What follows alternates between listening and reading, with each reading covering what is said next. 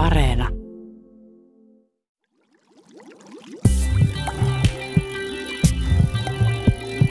Tiede Ykkönen.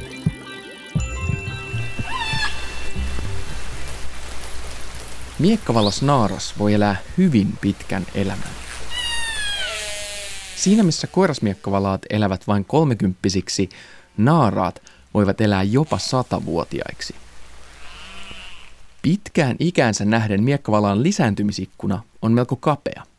Naaras tulee sukukypsäksi vasta suunnilleen 15 vuoden iässä ja voi saada poikasia 40-vuotiaaksi asti. Sitten tapahtuu jotain, mikä on koko eläinkunnassa hyvin poikkeuksellista.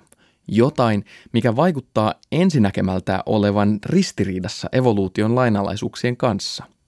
Miekkavallas naaras lopettaa sukusolujen tuotannon. Samaan tapaan kuin ihmisillä, munasarjat tulevat tiensä päähän ja ovulaatiot loppuvat. Menopaussi ei kuitenkaan merkitse miekkavalan elämän loppua. Päinvastoin. Menopaussin jälkeen alkavat miekkavalaan mummuvuodet, jotka ovat nekin täyttä elämää. Tässä tiedeykkösessä puhutaan eläinmummuista ja vaihdevuosien paradoksista. Miksi ihmeessä jotkut lajit elävät niin pitkään lisääntymisikänsä jälkeen? Kerromme vaihdevuosien ja mummuinen evoluutiosta ihmisillä ja miekkavalailla. Myöhemmin kerromme, miten metsätöissä apuna käytettävien Aasian norsujen ikääntymistä tutkitaan Myanmarissa. Pitkäikäiset metsätyönorsut viettävät koko elämänsä ratsastajan kanssa. Norsu ja ratsastaja ikääntyvät ja eläköityvät yhdessä. Opimme myös sen, miksi ratsastajat laulavat norsuille.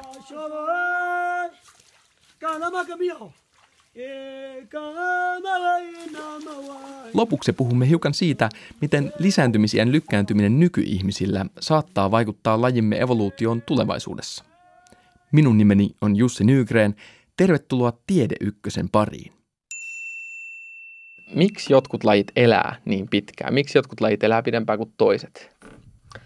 Kaikkien meidän tavoitteena on saada niitä meidän omia geenejä sinne seuraaviin sukupolviin. Ja, ja eri lajeille on kehittynyt erilainen tavallaan niin kuin strategia tai, tai, tai keino, että miten se saavutetaan. Et, et jotkut elää hyvin lyhyen aikaa, mutta hyvin intensiivisesti tekevät ihan hirveän määrän poikasia ja toivovat, että joku niistä pärjää sitten jatkossa. Ja sitten on toisia lajeja, niin kuin, niin kuin me ihmiset esimerkiksi, jotka äh, hyvin, hyvin tota, tällainen konservatiivisesti niitä jälkeläisiä saa aikaiseksi, mutta pitää hyvin hyvää huolta niistä, jotka saadaan aikaiseksi ja paljon investoi sen, sen yhdenkin jälkeläisen hoitamiseen ja et toisenlaisissa ympäristöissä niin, niin tota, se on parempi keino vaan nyt äkkiä. äkkiä hoitaa hommat ja, ja toisissa ympäristöissä sitten niin odotella sopivaa tilaisuutta. Mm. Varsinkin sellaiset lajit tietysti, mitkä elää, elää tota ympäristöissä, mit, mitkä vaihtelee sanotaan nyt ihan, ajatellaan Suomen vuoden kiertoa, on semmoisia lajeja, jotka vaikka hyttynen, jonka pitää äkkiä saada ne munansa sinne jonnekin kuralammikkoon. ja, ja, ja niiden pitää kehittyä nopeasti ennen kuin olot vaihtuu epäsuotuisiksi. Et panostetaan paljon siihen lisääntymiseen ja, ja elinaika on lyhyt, koska se kesäkin on lyhyt ja ne lätäköt kuivuu mm. nopeasti. Akatemian professori Virpi Lummaa tutkii vanhenemisen evoluutiota Turun yliopistossa – hän on tutkinut ikääntymistä ihmisillä ja Aasian norsuilla. Mutta puhutaan ensin ihmisistä. Virpi Lummaa johtaa Human Life History Group tutkimusryhmää, joka jäljittää pitkäikäisyyden evoluutiota suomalaisista kirkon kirjoista. Aineisto on valtava. Sukulinjat ulottuvat 1700-luvulta tähän päivään. Aineisto käsittää noin sadan tuhannen suomalaisen elämänkaaret syntymästä kuolemaan. No me ollaan tutkittu erityisesti näitä Turun tota, saariston ihmisiä ää, tuolta 1700-luvun alkupuolelta eteenpäin ja, ja sitten verrattu heidän elämänsä sisämaassa vähän tota erilaisissa elo, e, elinolosuhteissa eläneisiin perheisiin. Et, et tietysti elinolot on muuttunut Suomessa paljon kahdessa kolmessa sadassa vuodessa, että et, et siellä aineiston alkupään aikoihin 1700-luvun alussa, niin samassa huushollissa oli, oli paljon lapsia ja oli ehkä mummoja ja oli, oli muitakin sukulaisia ja, ja tota, elanto saatiin sillä omalla peltotilkulla tai taikka kalastettiin ja metsästettiin siihen lisäksi. Mutta sitten Suomihan totta kai on kehittynyt koko ajan ja et sitten kun ruvetaan meneen 1800-luvun loppupuolta kohti, niin Suomikin rupeaa teollistumaan pikkuhiljaa ja, ja tota, varsinkin sitten 1900-luvulla on kehitys ollut nopeata. Et se on oikeastaan mielenkiintoista tässä aineistossa, että voidaan sen saman sukulinjan vaiheita monesti ihan samoilla seuduillakin niin seurata ajasta toiseen, kun yhteiskunta muuttuu ja, ja elinolot muuttuu ja katsoo, että miten se sitten vaikuttaa näihin, näihin tämmöisiin ominaisuuksiin, mitkä biologin ja evoluutiobiologin mielestä on mielenkiintoisia, niin kuin perhekoko tai eliniän pituus. Minkä ikäisiksi ihmiset silloin 1700-1800-luvulla Suomessa eli? No se, on, se onkin semmoinen hyvä kysymys, mikä, mikä tota, ihmisillä on monesti vähän väärin, väärä käsitys siitä, että, että, että me tiedetään, että entisaikaan kuolleisuus oli suurta ja tiedetään, että keskimääräinen elinajan ennuste oli jossakin 30 40 parhaimmillaan hujakoilla, mutta, mutta ei se tietysti sitä tarkoita, että ihmiset ei 30 yli kukaan elänyt, vaan, vaan lapsikuolleisuus oli tosi suurta. Että jopa puolet lapsista kuoli ennen 15 vuoden ikää. Mutta sitten kun selvisi sinne 15-20, niin itse asiassa ihmisillä oli ihan hyvä elinajan odote, että voivat odottaa elämänsä jonnekin 65 vuoteen.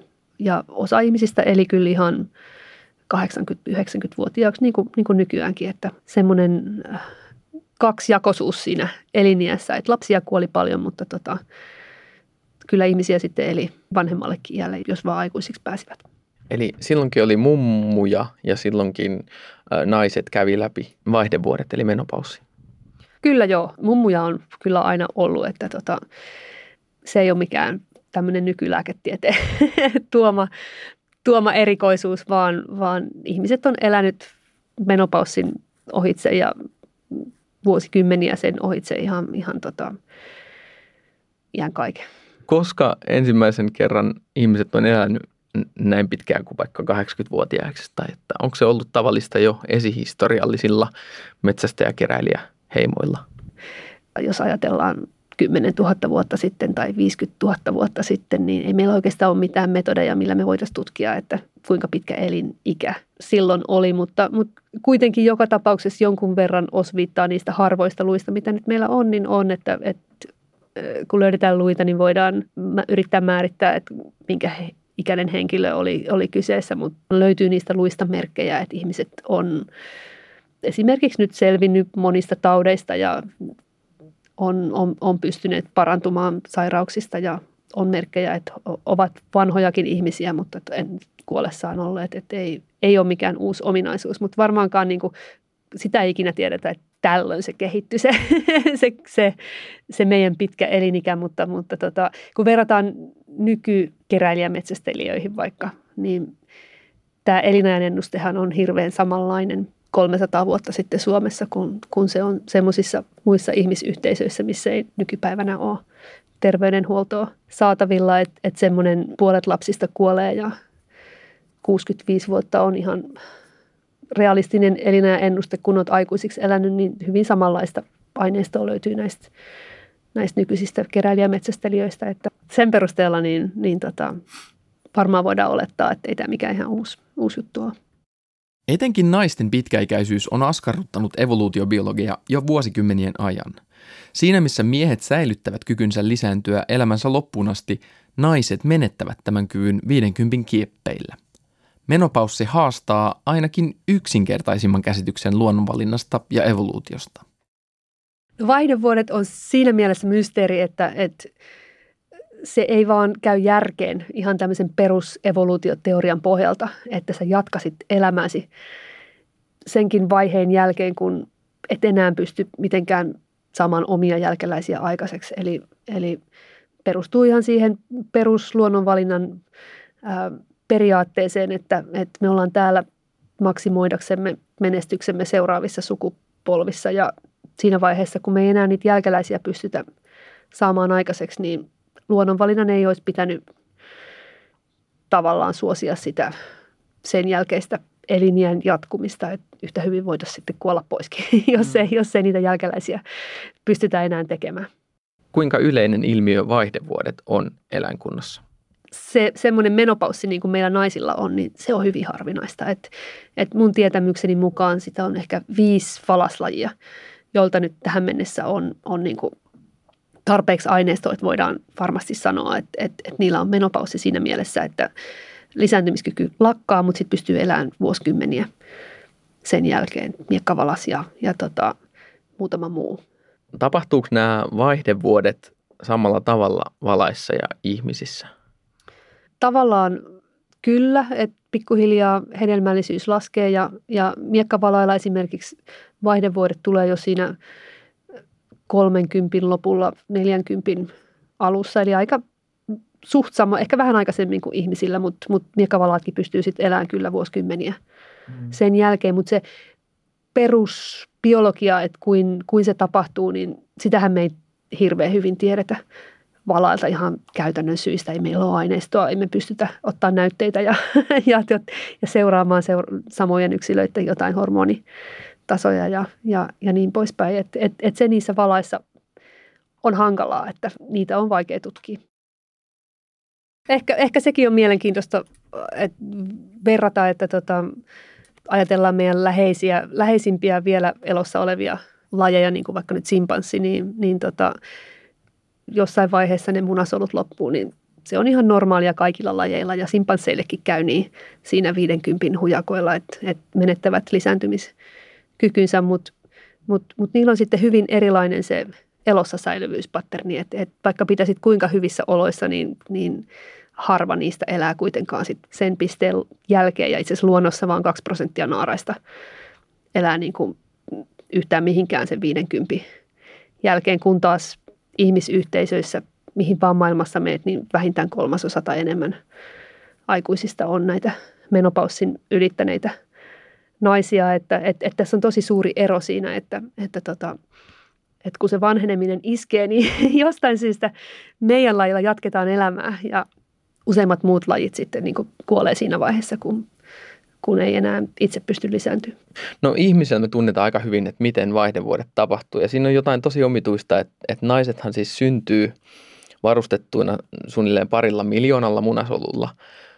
Mutta sitten kuitenkin niistä vain muutama sata käytetään elämän aikana. Mm. Vaikuttaa siltä, että se on niinku koodattu meidän geeneihin, että just tietyssä iässä se, sen pitää loppua sen lisääntymisen. Niinku. No mä en tietenkään ole fysiologi itse, mutta mä oon myöskin kuullut, että niitä, niitä munasoluja on kuitenkin aika paljon heti alkujaan. Ja niistähän kuolee suurin osa jo ihan itse asiassa ennen meidän syntymääkin.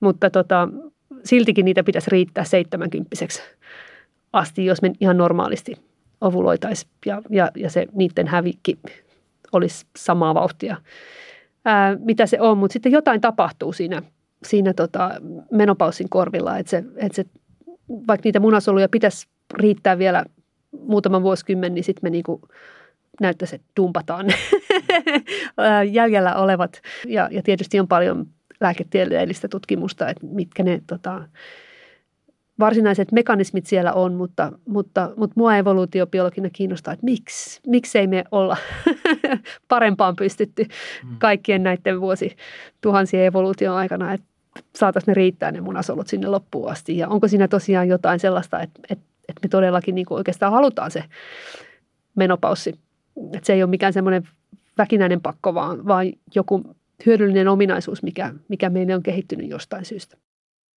Menopaussin selitykseksi on kehitetty niin sanottu äitihypoteesi. Sen mukaan luonnonvalinta on suosinut naisia, jotka lopettavat lisääntymisen varhain, koska näin varmistetaan lapselle sen tarvitsema hoiva. Äidin pitää ehtiä ennen kuolemaansa hoitaa viimeinenkin lapsensa itsenäiseksi asti, joten liian myöhään ei kannata tulla raskaaksi. Lapsen riippuvuus äidistä kestää niin miekkavalailla kuin ihmisillä hyvin pitkään, toista kymmentä vuotta.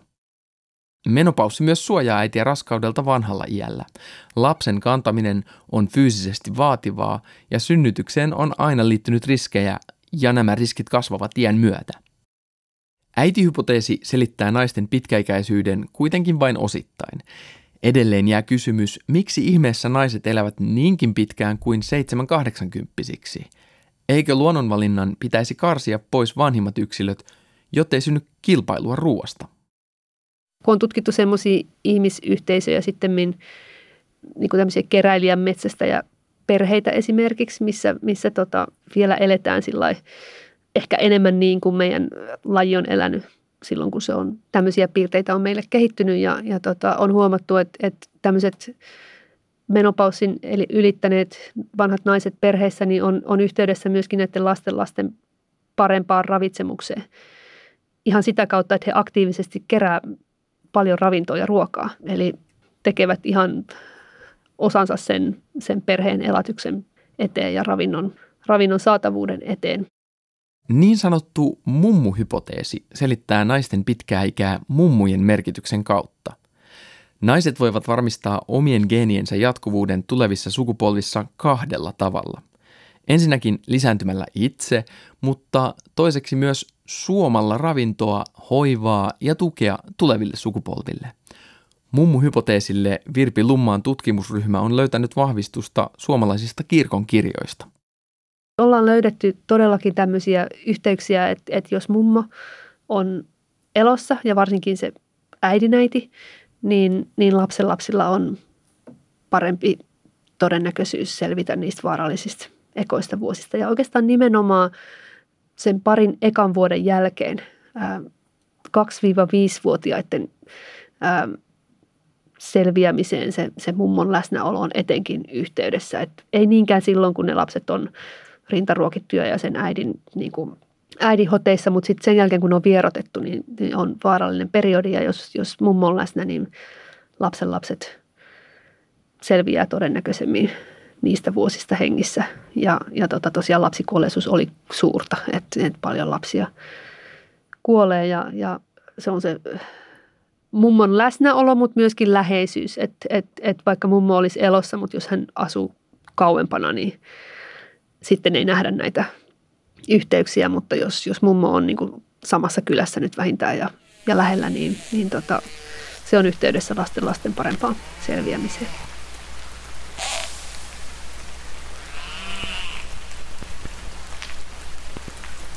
Kalifornian yliopiston tutkijat löysivät vahvistusta mummuhypoteesille tarkkailemalla miekkavalaslaumoja Yhdysvaltojen länsirannikolla. Miekkavalaat elävät vanhimman naaraan eli matriarkan johtamissa laumoissa. Ne saalistavat tavoilla, jotka vaativat tarkkaa koordinaatiota ja kommunikaatiota lauman kesken. Saalismenestys riippuu johtavan naaraan kokemuksesta ja ohjauksesta. Myös siis miekkavalailla mummut on tärkeitä. No sitä on nimenomaan tutkittu, että voisiko niistä vanhoista naaraista miekkavalaslaumoissa olla jotain tavallaan hyötyä niille muille jäsenille – ja, ja nimenomaan tämmöisistä naaraista, jotka on sen oman lisääntymiskykynsä jo menettäneet niistä menopausin ohittaneista naaraista. Ja, ja nämähän on niitä suuria pomoja niissä miekkavalasperheissä ja, ja tota, näillä naarailla on paljon tietämystä, että miten pärjätään, kun olot on huonot ja jos, jos tämmöinen vanha naaras menetetään, niin, niin lapsenlapset pärjää paljon huonommin siinä laumassa. Eli hyvin mielenkiintoinen tulos, koska se tavallaan antaisi odottaa, että, että kannattaa jatkaa elämäänsä sen menopaussin jälkeenkin, koska sun omalla perheellä menee paremmin, jos, jos, jos sä etkä kuolekaan pois siinä vaiheessa, kun sä menetät sen lisääntymiskykys, vaan hengaat mukana ja, ja tota, autat niitä seuraavia sukupolvia. Joo, mun on jotenkin vaikea kuvitella, että millaista se on se miekkavalas emon hoiva. Mitä hyötyä niistä niin kuin käytännössä on? niille jälkeläisille. Et mä, mä voin niinku kuvitella, mitä hyötyä on ihmismummusta, mutta miekkavalossa on vähän vaikeampi. En olisi yllättynyt, jos, jos naaraat ei ihan aktiivisesti hoitaisikin niitä poikasia, mutta varmaan suurimmat syyt näille yhteyksille, näille tilastollisille yhteyksille on siitä, että tota, miekkavalasmummot on kaikista hyödyllisempiä tai tärkeimpiä niille seuraaville sukupolville silloin, kun olot on huonot, silloin kun on vähän lohta, mikä nyt on niiden tämän, tämän tutkimus miekkavalas-yhteisön niin pää, pää tota, ruoka ja, ja nämä osaa löytää sitä ruokaa ja, ja johtaa sitä metsästämistä paremmin semmoisissa huonoissa oloissa, ettei koko perhe kuole, jos, jos, jos pitää löytää jotain uusia keinoja saada saalista, että, että tota, näillä on paljon tietämystä näillä vanhemmilla naarailla ja ehkä muistissa, että on tämmöisiä aikoja ennenkin eletty ja silloin mennään tänne ja ää, tehdään näin, että, että tota, varmaan paljon näistä yhteyksistä tulee tämmöisen tietämyksen kautta. Ja me tiedetään kyllä joiltakin muiltakin äm, lajeilta, niin kuin esimerkiksi Afrikan norsuilta tiedetään, että, että tota, silloin kun olot on huonot, on joku kuivuus vaikka, niin niistä vanhoista jäsenistä laumassa on hyötyä, koska ne muistaa, että silloin kun viimeksi oli tämmöiset ajat, niin silloin me mentiin tänne ja tehtiin näin. Että et varmasti, varmasti palasmummoilla on paljon tietotaitoa, mitä, mitä sitten pahan paikan tullen niin tarvitaan ja, ja sitten lapsen lapset pelastuu. Menopaussi muodostaa rajan naaraan elämässä, jossa se siirtyy lisääntymisiästä joko hoivaamaan lapsen lapsia tai johtamaan laumaa kokemuksellaan. Näin säästytään perheen sisäiseltä kilpailulta – Roolit on hyvä pitää selkeinä. Esimerkiksi jos miekkavalas isoäiti on tyttärensä kanssa samaan aikaan raskaana, kärsii koko lauma. Nuorella äidillä ei ole mummon tukea ja miekkavallaslaumalla ei ole täysipäiväistä johtajaa. Sama konflikti voidaan löytää myös ihmisillä, kun tutkitaan kirkon kirjoja. Kun oli semmoisia perheitä, missä Anoppi oli vielä nuorempi siinä vaiheessa, kun Miniä tuli taloon, niin, niin jos he sai lapsia yhtä aikaa, niin miten niille lapsille sitten kävi. Ja tämä oli itse asiassa aika harvinaista, tosi harvinaista, että, että, että vaikka olisikin, olisivatkin niin kuin olleet vielä lisääntymisikäisiä, niin hyvin harvoin ne anopit niitä lapsia sitten siinä vaiheessa enää hommaa, kun on tullut se miniä siihen taloon. Mutta tota, silloin kun näin kävi, niin itse asiassa molempien vauvoilla oli paljon suurempi kuolleisuus kuin jos jompikumpi sai sen lapsen ihan niin kuin, äm, sillä lailla, että ei muita vauvoja syntynyt siihen taloon samaan aikaan. Eli näyttää siltä, että, että tota, kaksi vauvaa samassa huushollissa yhtä aikaa oli riski syystä tai toisesta ja, ja vauvat kuoli todennäköisemmin ja, ja tota, oli tämmöinen kilpailutilanne tavallaan siitä, että kumpi lisääntyy ja, ja niin kuin sanottua, niin näissä oloissa näyttää siltä, että luonnonvalinta on sitten suosinut sitä, että se vanhempi suku sukupolvi antaa periksi ja, ja, ja tota, luovuttaa sen lasten hankkimisen sille seuraavalle sukupolvelle ja keskittyy sitten tosiaan näihin mummohommiin, eli hoitaa niitä syntyneitä lapsia ja parantaa niiden elossaolomahdollisuuksia. Me ja miekkavalaat synnymme tähän maailmaan keskeneräisinä ja avuttomina. Meidän pitää oppia paljon ja kasvamme hyvin hitaasti. Vuosia kestävä lapsuus on pois äidin lisääntymismahdollisuuksista, mutta mummut voivat nopeuttaa tätä lisääntymissykliä. Vaikka lapset ovat vielä keskenkasvuisia, voivat äidit saada lapsia parin vuoden välein, jos lisääntymisiä ohittaneet mummot osallistuvat lapsista huolehtimiseen. Mutta entäs koiraat? Entä isoisät? Miehet elävät melkein yhtä pitkään kuin naiset. Miksi siis miehillä ei havaita menopaussia? Miehilläkin hedelmällisyys laskee iän myötä, mutta niin kuin nyt meidän presidentistäkin tiedetään, niin kyllä se kuitenkin teknisesti voi olla mahdollista vielä 70 lapsia saada.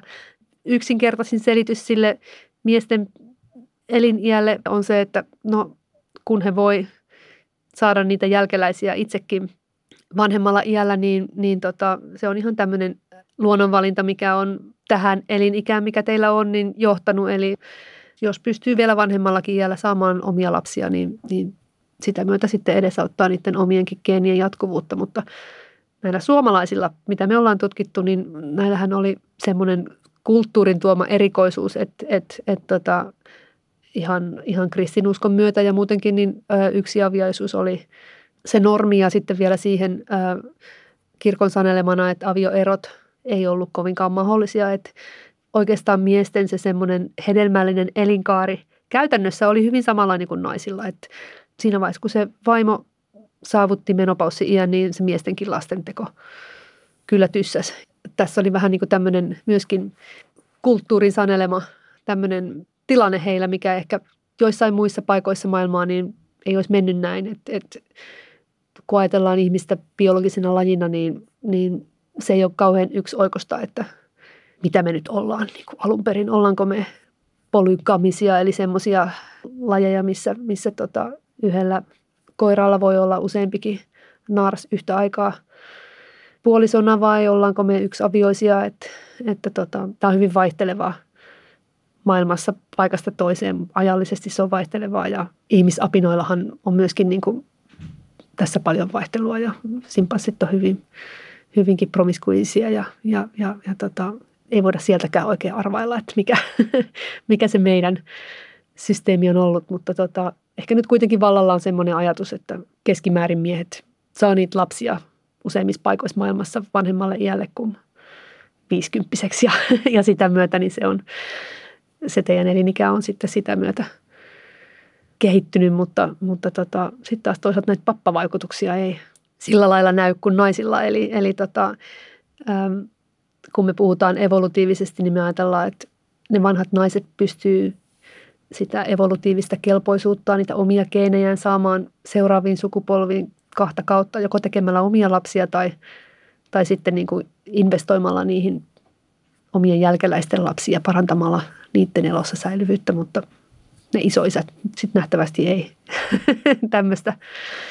tämmöistä strategiaa harrastaneet. Vanhan ajan aineistoilla 1700-1800-luvulla niin ei löydetä tällaisia hyötyjä kuin, kuin mitä sen mummon läsnäolosta. Et ehkä pikemminkin päinvastoin, että et joskus on sillä lailla, että jos pappa on jo kuollut, niin lapsen lapset selviää pikkusen paremmin. Mutta se on hyvin mielenkiintoinen löydös sen takia, että tota, tietenkin kun me pelataan tilastollisilla yhteyksillä täällä, niin voisi ajatella, että voisi olla monia muitakin tekijöitä, jotka johtaa siihen, että, että löytyy tämmöinen tilastollinen yhteys lasten lasten selviämisen ja mummon pitkän elinjän välillä. Että ehkä, ehkä tämmöisissä perheissä, jossa naiset elää pitkään, niin myöskin lapsen lapset selviää paremmin sen takia, että siellä oli ylipäätään enemmän ruokaa vaikka, taikka, taikka tota, paremmat sosiaaliset olot tai, tai näissä perheissä oli vain sellaisia geenejä enemmän, mitkä, mitkä on yhteydessä pidempää elinikään. Me tiedetään, että elinikäkin on osittain meidän geeneistä kiinni, mutta,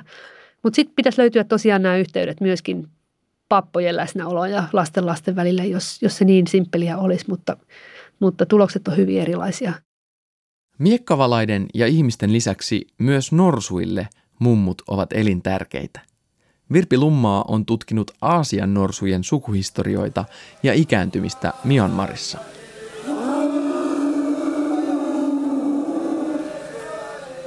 Norsut auttavat siirtelemään kallisarvoista tiikkipuuta vaikeakulkuisen sademetsän keskellä Myanmarissa. Työnorsut viettävät koko elämänsä saman ratsastajan kanssa. Norsuratsastajilla on tapana laulaa norsuille, jotta norsut oppivat ratsastajansa äänen – Laululla on rauhoittava vaikutus norsuihin. Norsut on kiinnostavia, kun ne elää yhtä kauan kuin me. Ne voi elää 80 vuottakin parhaissa tapauksissa, mutta on vaikea kerätä semmoista aineistoa taas tämmöisestä lajista, joka elää yhtä kauan kuin me tutkijatkin. Ja sen takia mä kiinnostuin tämmöisistä norsuista, jotka on metsätöissä Myanmarissa, eli Purmaksi kutsuttiin ennen. Ja täällä täällä, täällä tota Myanmarissa nämä norsut on ollut jo yli sata vuotta vähän niin kuin traktoreina töissä, töissä tota, metsähommissa ja, ja niistä on pidetty vähän niin kuin suomalaiset papit piti kirkonkirjoja, niin nämä, nämä tota, ää, metsätyöyhtiön eläinlääkärit on pitänyt kirjaa näistä norsuista yli sata vuotta. Et me, me tiedetään, kuinka pitkään norsut eli ja ketkä siellä tota, sai poikasia ja pystyttiin sitten tutkimaan, että onko niillä norsuilla nyt ylipäätään merkkejä menopausista, eli, eli, eli lopettavatko nekin lisääntymisen siellä 40 kieppeillä, 50 kieppeillä, niin kuin ne miekkavalaat ja ihmiset. Ja, ja tota, itse asiassa vastaus on vähän vaikea. se ei ole niin ykselkosta. Meillä on semmoisia norsuja, jotka me tiedetään, että on 68-vuotiaita aivan varmasti tulevat kantavaksi ja saavat poikasia. Eli, eli, eli ei ole semmoista niin kuin täysstoppia niin kuin meillä ihmisille tai niillä miekkapalailla on, että tota, norsuilla se onnistuu, mutta tota, on myöskin paljon norsuja, jotka elää aika pitkään sen jälkeen, kun on viimeisen poikasen saanut, että et, et niillä se on enemmän vaihtelevaa se, se että missä, vai, missä vaiheessa elämää sitten lopetetaan se lisääntyminen. Työnorsuista on pidetty kirjaa brittien siirtomaavallan ajoista asti. Arkistossa on tiedot 10 000 norsuyksilön elämän kaaresta. Työnorsuilla ikääntymistä on mahdollista tutkia syvällisemmin, sillä ne ovat päivittäin kontaktissa ihmisten kanssa. Se oli myöskin mulle hyvin jännittävä mahdollisuus laajentaa sitä omaa tutkimustani toiseen lajiin, joka on hyvinkin verrannollinen, niin kuin on puhuttu ihmisiin, mutta, mutta mikä tarjoaa enemmän semmoisia niin kuin käytännön mahdollisuuksia tutkia sitä vanhenemisen biologiaa myöskin sieltä fysiologiselta puolelta. Et, et semmoisia asioita, että mitä, mit, mitkä tekijät on yhteydessä siihen, että jotkut yksilöt itse asiassa pystyy, pysyy hyvinkin hyvässä kunnossa todellakin vanhalle iälle ja toiset vanhenee paljon nopeampaa. Et, et, et mua kiinnostaa myöskin se vaihtelu meidän välillä, että minkä takia me jotkut rapistuu paljon nopeampaa kuin toiset. Ja se norsujen tutkiminen on, on niin kuin mulle ihan unelmien täyttymys, että, että, että meillä on nämä pitkäkestoiset aineistot, niistä voidaan tutkia äh, tämmöisiä tota, elinjään vaihtelun äh, yhteydessä olevia tekijöitä, mutta voidaan myöskin ottaa verinäytteitä, voidaan ottaa, ottaa tota, mitata DNAn rapistumista ihan, ihan käytännössä ja katsoa, että miten vaikka sen yhden norsun elämän kokemukset, minkälaisia sairauksia sillä on ollut ja kuinka vaikea lapsuus, tai onko ollut mummoja läsnä, taikka, taikka muita tota, kokemuksia, niin miten se sitten fysiologisella tasolla vaikuttaa terveyteen ja DNAn vanhenemiseen ja, ja, ja rapistumiseen iän kautta. Ja se on hyvin jännittävää, koska tota, yleensä, yleensä kun me tutkitaan vanhenemisen biologiaa, niin me tämmöisellä fysiologisella tasolla, niin me tutkitaan hiiriä. Tai sitten jotain vielä lyhytikäisempiä, jotakin sukkulamatoja, mitä on helppo labrassa kasvattaa, mutta kukaan tutki nyt mitään norsuja tietenkään, koska, koska tota, ää, se on käytännössä vaikeaa. Nämä norsut käy, usko tai älä, lääkärissä joka toinen viikko. Eli, eli jokaisella metsätyönorsulla on tämmöinen ää, eläinlääkäri, jonka työnä on, on ihan siis ollut vuosikymmenien aikana, niin, niin tarkistaa joka toinen viikko sen norsun työkunto ja kirjata tämmöiseen logikirjaan, että, että onko työkunnossa tai jos ei ole, niin minkälaisia sairauksia tai vaivoja on. Ja kauniilla purmalaisella käsialalla kukin eläinlääkäri tehnyt päivityksen noin joka toinen viikko. Ja tämä on niinku ihan mahdoton aineisto, kun ajattelee, että eihän meillä ole tämmöistä aineistoa edes ihmisistä yleensä. Et, et, kun ajatellaan, että koska ihmiset menee lääkäriin. No ne menee silloin lääkäriin, kun ne on kipeänä. Mutta nämä norsut menee lääkäriin, oli ne terveenä tai sairaana ja oli niillä millainen persoonallisuus hyvänsä niin joka toinen viikko. Ja sinne on sitten kirjattuna, että kuka on terveenä ja kuka on sairaana var, varmistuksena. Että se on niin kuin aivan, aivan mieletön aineisto, kun ajatellaan, että miten tämmöiset elinaikaiset kokemukset ja sairaushistoriat vaikuttaa sitten sun myöhempään elämään esimerkiksi siihen, että kuka vanhenee nopeammin kuin toinen ja, ja, ja tota, kertautuuko nämä ongelmat esimerkiksi sillä lailla, että jos sulla on ollut paljon sairauksia tai vaikeuksia nyt vaikka tiettynä kasvuaikana, niin, niin tota, onko sillä sitten merkitystä myöhemminkin elämässä. Miksi ne käy siis kerran kahdessa viikossa lääkärissä? Ihan sen takia, että, että, että tota, itse asiassa ne on valtion omistavia norsuja.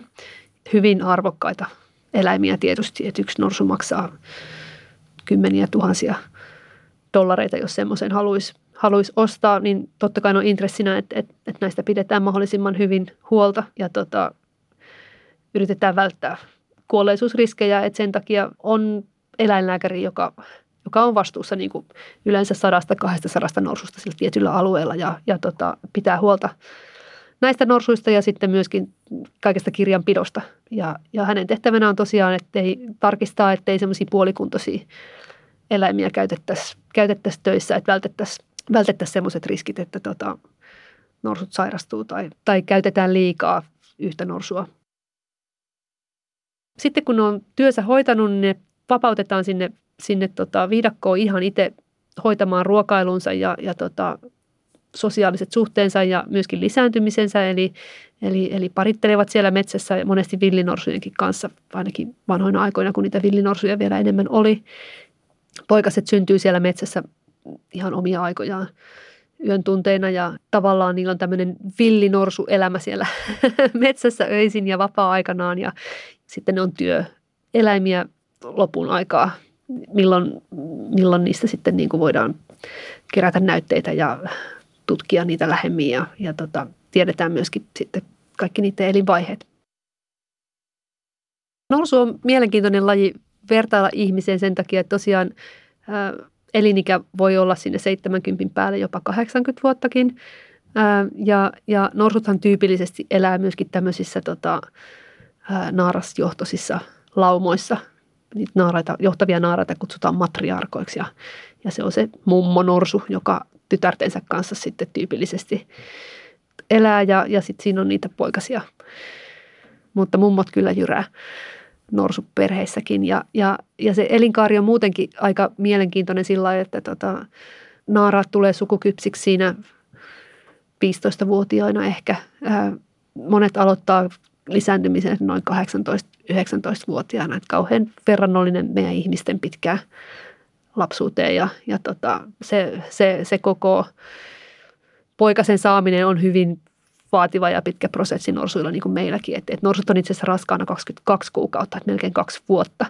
Ja sitten niitä, niitä imetetään kolme-neljä vuotta, että ennen kuin, ennen kuin ovat ihan sillä kykeneviä itse ruokkimaan itsensä, mutta, mutta tota, vieläkin monesti ovat äidin hoivissa.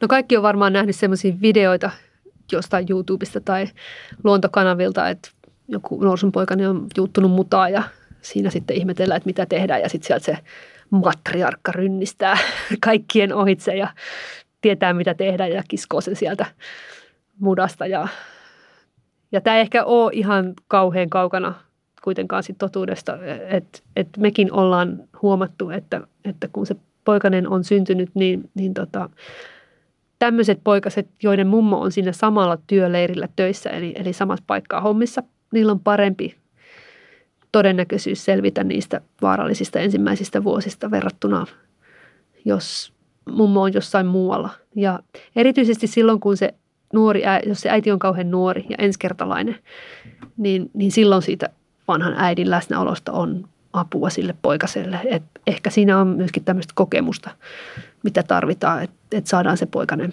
pysyyn elossa ja hoitaa sitä. Norsut on kyllä siitäkin mielenkiintoisia, että ne myöskin, myöskin saattaa imettää toisten naaraiden poikasia.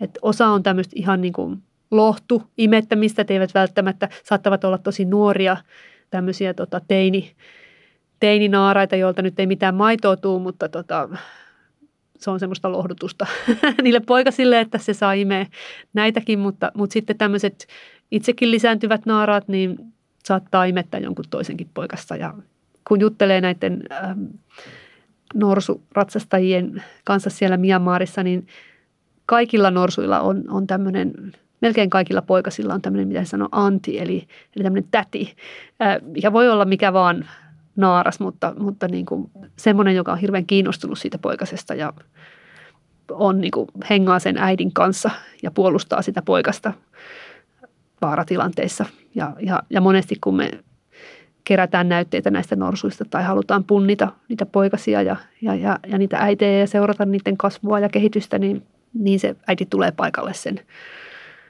tädin kanssa, joka on, voi olla tosiaan se mummo, mutta voi olla joku muukin naaras. Et, et norsuilla kyllä tota, tosiaan koko perhe kasvattaa näitä poikasia ja, ja on tämmöisiä hyvinkin kiinteitä kiintymyssuhteita ja huolenpitoa. Vaikka norsuilla ei ole varsinaista selkeää menopaussia, niilläkin naaraat luopuvat lisääntymisestä viisikymppisinä. Kyseessä voi olla niin sanottu sosiaalinen menopaussi, eli nuoret koiraat menettävät kiinnostuksensa vanhoihin naaraihin samaan aikaan kun vanhojen naaraiden paritteluhalut vähenevät.